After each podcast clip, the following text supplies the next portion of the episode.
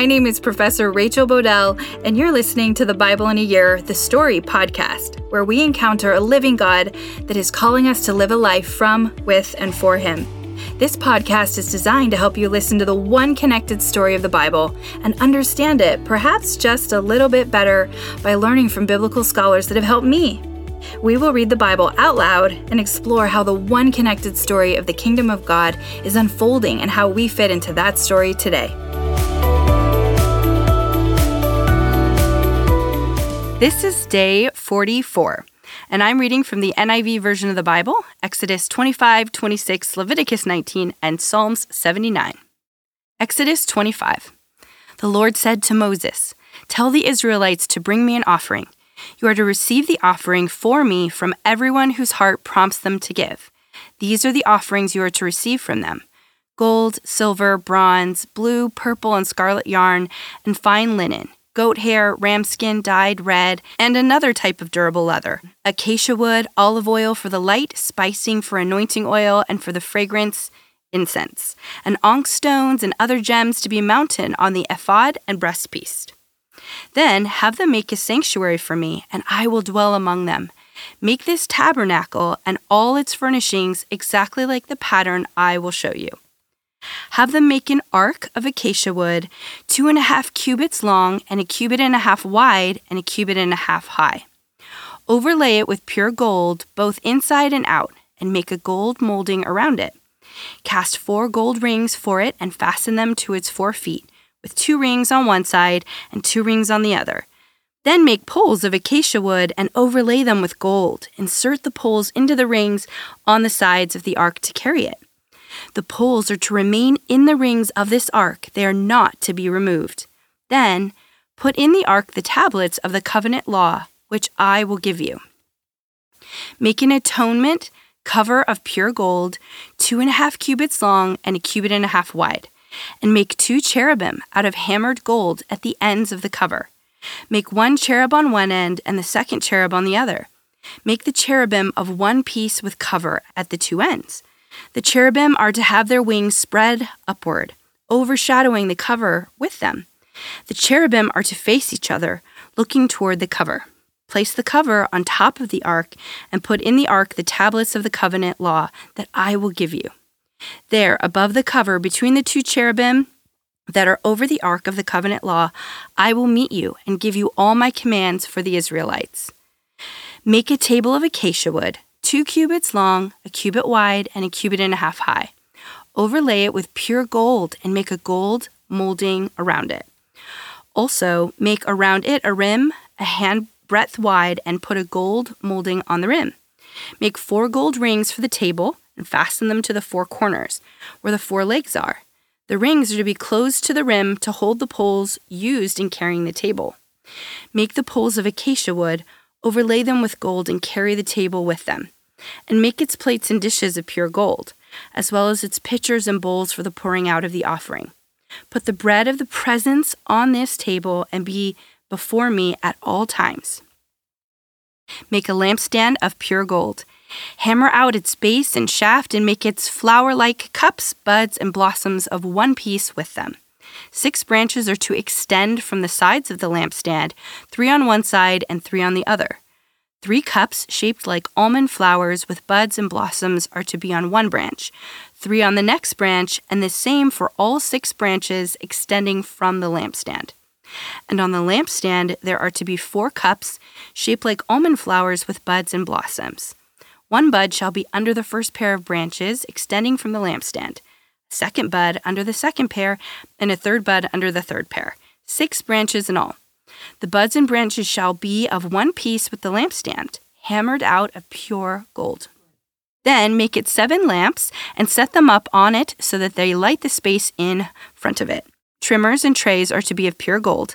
A talent of pure gold is to be used for the lampstand and all these accessories. See that you make them according to the pattern shown you on the mountain. Make the tabernacle with ten curtains of finely twisted linen and blue, purple, and scarlet yarn, with cherubim woven into them by a skilled worker.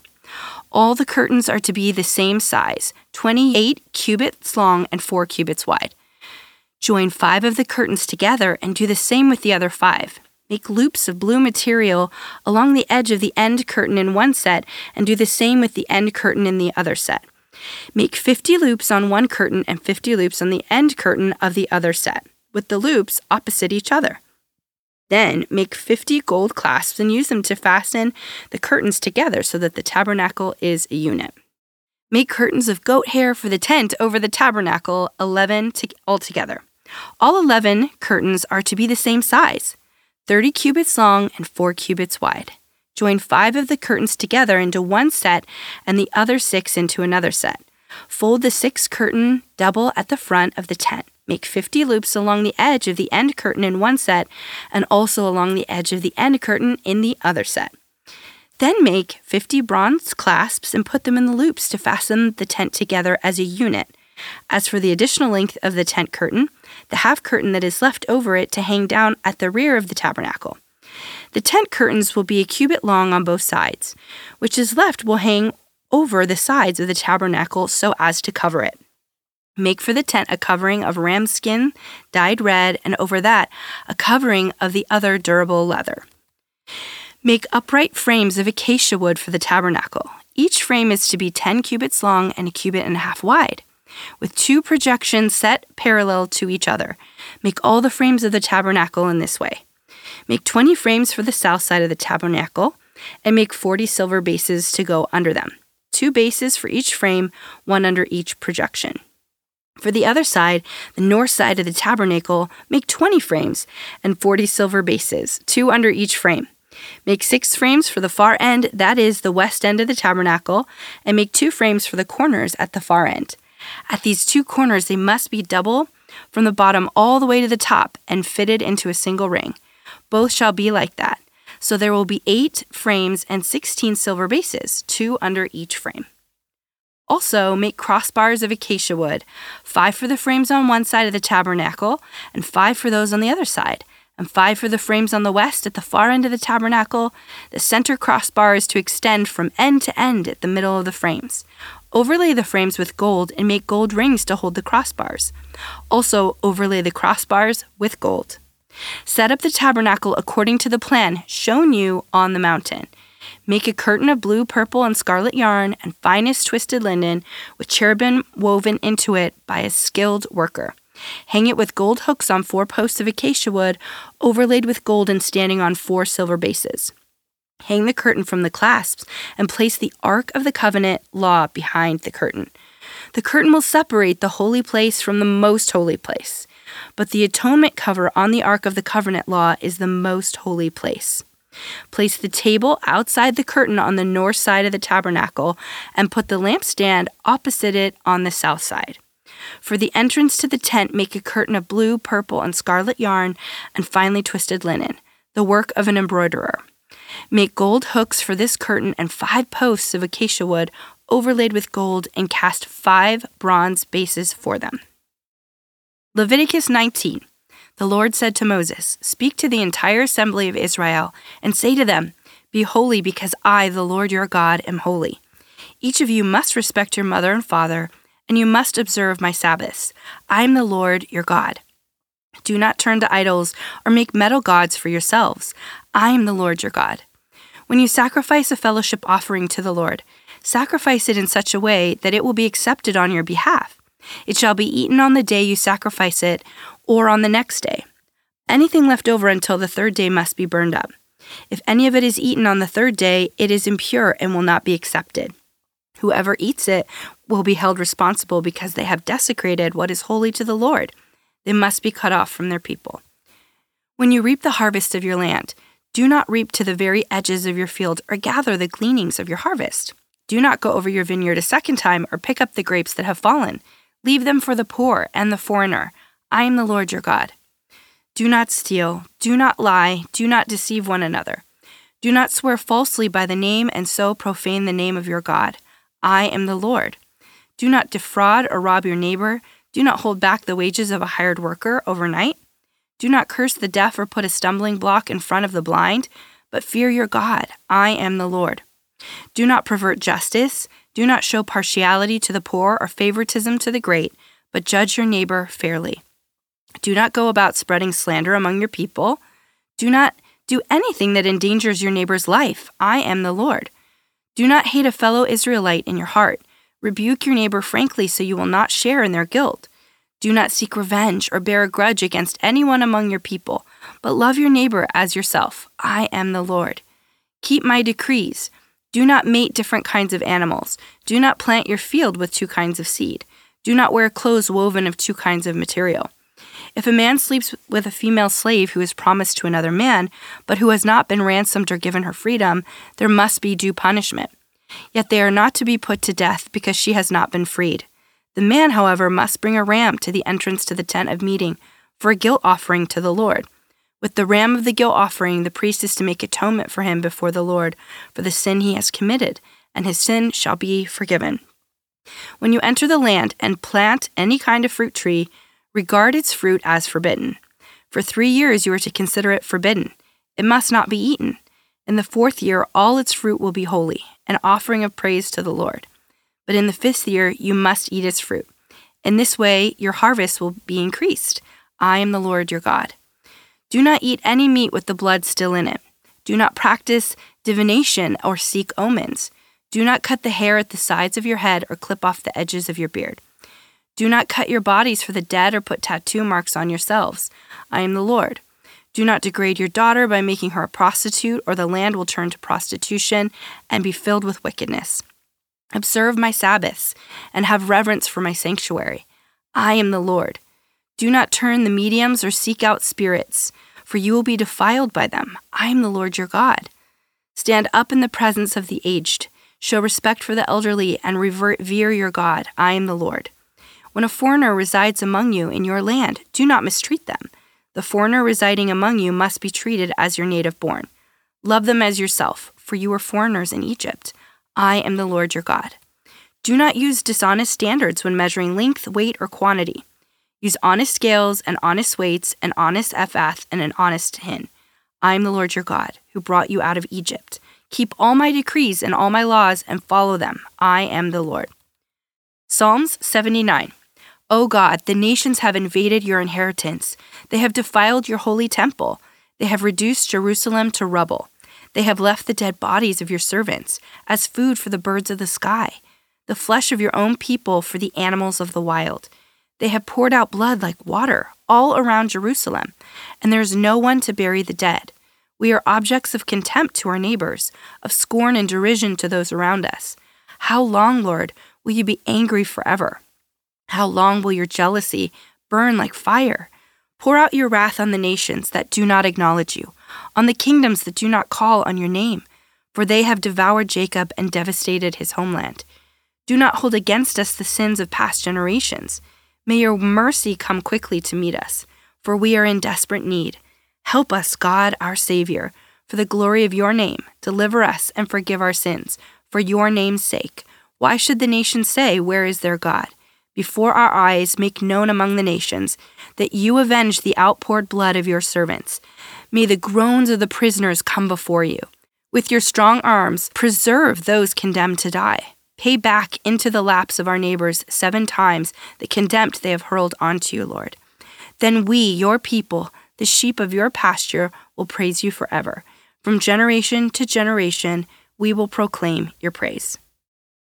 Okay, so towards the end of the last story, the tabernacle was being introduced to us, and Dr. Carmen Imes pointed my attention in her free Exodus class on the Bible Project to the patterned connection between this story and the Genesis story. I think that's so cool. There are six days the cloud covered the mountain, and on the seventh day the Lord called Moses from within the cloud, and Moses spent forty days and forty nights on the mountain after entering the cloud. Moses was able to dwell with God, and Dr. Imes describes it as a foreshadowing of the 40 years the Israelites will spend in the wilderness. The 40 years will be like an extended creation story, representing a getting fit challenge, where, like the creation story, God is ordering what is not yet ordered. He's restoring, he's redeeming. In this case, he's inviting the people into Sabbath for rest on the seventh day to remember, just like in creation, that he is the creator, but also to remember that he is the rescuer. To remember he is not only the creator, but our source of rulership. God gave us a portion of power and authority to rule with him because he wanted us to be his image and name bearers in his dominion and realm. So I love this, thinking about this as a get fit challenge, if you will, where, because I don't know if you remember, but back in like, I think it was Genesis 1, verse 2, where God is hovering over the dark waters and, you know, the land is wild and waste. And it's like maybe there's something there, but it needs to be restored or redeemed. It's the same kind of story, but in a different way. And it's focusing less on creator and more on rescuer, restorer, redeemer. Really cool. So the connection, but yet the uniqueness. Then in this story that we read today, the Lord says to Moses, he's starting to say in seven speeches that go from Exodus 25 through Exodus 31. So we'll be talking about these for a few days. Also starts to echo the creation story. So again, Dr. Imes points to the patterning after the Genesis story, specifically chapters 1 and 2 of the first two pages of the Bible, the Genesis story. So in the first speech, which we read about, the tabernacle is getting furnished. That is what we focused on today. It's creating of sacred space. Here in this story, Exodus 25, verse 18 and 26, verse 1, the tabernacle is created with two cherubim as guardians of this sacred space. In a similar way to Genesis 3, 24, where God put two cherubim to guard the Garden of Eden after Adam and Eve were dismissed. So Dr. Imes points out so many other creation echoes in this tabernacle text, which are really, really cool. For example, she describes how the creation story in Genesis 2, verse 9, has a tree of life, and here in the story in Exodus 25, verses 31 to, through 37, we read about a lampstand with seven branches, and it talked about like almond blossoms um, and how they're all interconnected. So it's, it like echoes this tree of life and light. In Genesis 2 12, and here in Exodus 26, verse 37, and places in chapter 28, which we'll get to later, described gold and onyx stones, these precious stones. And gold is thread woven on the priest's garments, and there's going to be two onyx stones on their shoulders. Again, there's this echoing and this connection. And there's many more. It's not that it's like a one off like connection, it's the cumulative effect of all of these cool things that speak to this bigger pattern narrative, which is so, so, so cool because it's the story we're in.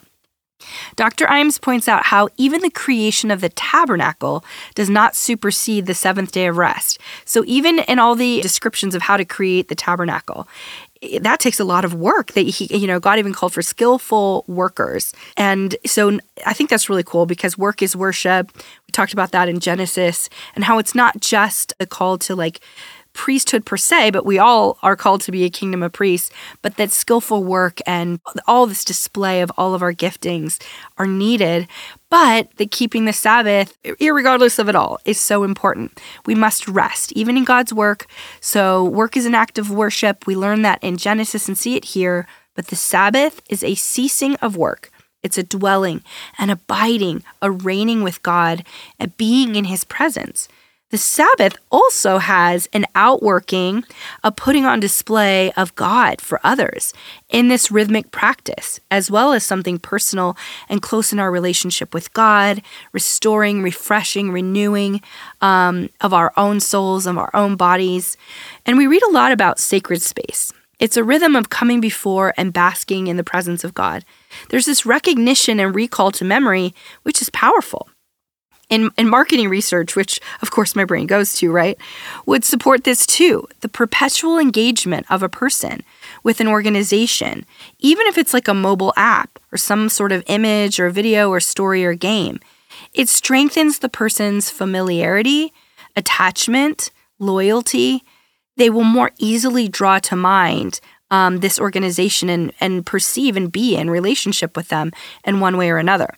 This is both exciting and scary because marketing is it's a powerful tool. And I always tell my students by itself, it is not inherently good or bad. It is a powerful tool, like so many other things, and learning to use them well um, to serve the Lord in God's kingdom and honoring His way of doing that is is our task. If this is your call.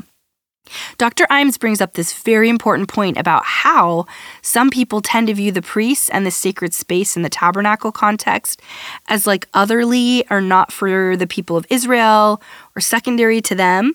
When Dr. Imes brings up how it might be more of an integral exemplar um, sort of situation in the sense that at the center of this sacred space is the tabernacle where God dwells. And the two tablets are God's words, or most of us refer to them as the Ten Commandments, are in them, and how the priests bear God's name and follow these commands very specifically in order to come close to God's holiness and reflect Him. As a reminder, because I can't remember if I've said this yet, Dr. Imes brings up the reason for both tablets being in the tabernacle. One way of interpreting it is because in the ancient culture, two deities would hold each other accountable with words written in stone. But in this case, Yahweh God is making known to them in this contrast where he is making it clear that he is not, he is the only God and he will hold himself and us accountable. While I think it makes sense to ask why aren't the tablets in the town center for the people to see and be reminded, to that question, I have to remind myself that most of the people did not read or write, and things were learned and passed down through oral traditions like poetry, story, and song. So putting them in the center wouldn't have the same necessary effect. Also, I, I tend to point back to the actual and original stone. I'm thinking it's representative, and their placement in the story it really matters because he specifically wants them in the tabernacle. So here God is being faithful to us in this relationship, and he will also send his son Jesus, if we fast forward, to be faithful for us. It might be like a hint or a foreshadowing that we cannot purely and completely honor these 10 commandments or these words um, that we need to and that he's it's like he's saying i will hold you and me accountable because that's how it has to be for us to be holy and together. Um, but i will be faithful to to you and i will also be faithful for you. It just like oh overwhelms me with what a wonderful god we have a God that is indicating here in the story that, you know, he will both be faithful to us, faithful for us, with a sacrifice to cover, to atone. We're going to talk about clothes here soon and how that's also symbolic of covering and how he's restoring and redeeming our way back into the purpose to live out God's role for us. But our role doesn't depend on us. That's so unique. So sometimes when we're working, we're like, well, you know, I'm responsible for if I have this job or I don't, um, which is only kind of partially true, to be honest, but that's something else. In this story, God gave us the role, but He doesn't depend on us for the role. I mean, there's verses in the Bible that talk about how if we don't do it, even the rocks will cry out for Him. We're invited to work for His organization and brand. In fact, we're made for it, created for this purpose. But God is not forcing the issue. He gave us a gift, a life, and to live it fully and, and in purpose, we submit to His priestly kingship over our lives or we pull away and use up every ounce of the gift until the light that we cannot restore, redeem, renew, or keep alive on its own, it just runs out. In Leviticus, we read more about the laws that move towards an ethic and a culture, both internally and externally, that represent God's vision for us as he described it more so in Genesis 1 and 2. God called us into work which often required creativity, innovation, care, and this leads to sociocultural creations, among other things like economies, technology. We're not seeing God deconstruct everything that the people of Israel created here or were creating we see God zooming into the culture they had, from the culture they left in Egypt, in the context of their neighboring cultures like the Canaanites, and He is giving specific instructions, like a specific to their body type, get fit challenge to improve their state, internally to flourish, and externally to represent Him well. I think we have to be careful about reading them like an exhaustive list or from the ground up modeling of culture building because many things are not prescribed or proscribed, meaning there's not like an exhaustive list of do's and don'ts. Although it may seem exhaustive, it's very specific to this, what they're trying to do. Not that we can't take a lot of clear wisdom and guidance from it. Instead, I think maybe we consider how these laws restore and redeem what was happening and consider and faithfully discuss their interpretation into our culture, lest we forget God put us, men and women, it says in Genesis 1 27 and 28, in charge of ruling and, and reigning subduing the things that lead to death. And God put a man and a woman in charge of the Garden of Eden, his special place to represent him and be a blessing to others in his kingdom. He wants us to continue to be creators, workers, carers, um, stewards, name bearers, and he's he wants this creative representation. But in the areas that are not in alignment with his immutable character, those things have to be restored and redeemed. And remember, as Dr. Tim Mackie says, lastly, reading laws is like eating your vegetables. We do it to build healthy bones, and we struggle through the personal reflections and discussions of how this looks in our families, churches, companies, nations, and cultures, and so forth, and a posture of humility and a submission to God. Or so that's my thinking anyway. Just because I, I think so many people have maybe mistreated some of these things, and that's just my opinion.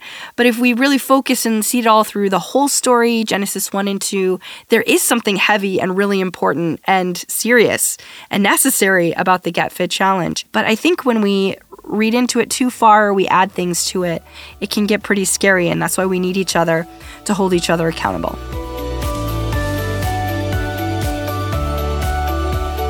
Pray for me, I'm praying for you. My prayer is this, found in Philippians 1 9 through 11, that your love may abound more and more in knowledge and depth of insight, so that you may be able to discern what is best and may be pure and blameless for the day of Christ, filled with the fruit of righteousness that comes through Jesus Christ, to the glory and praise of God.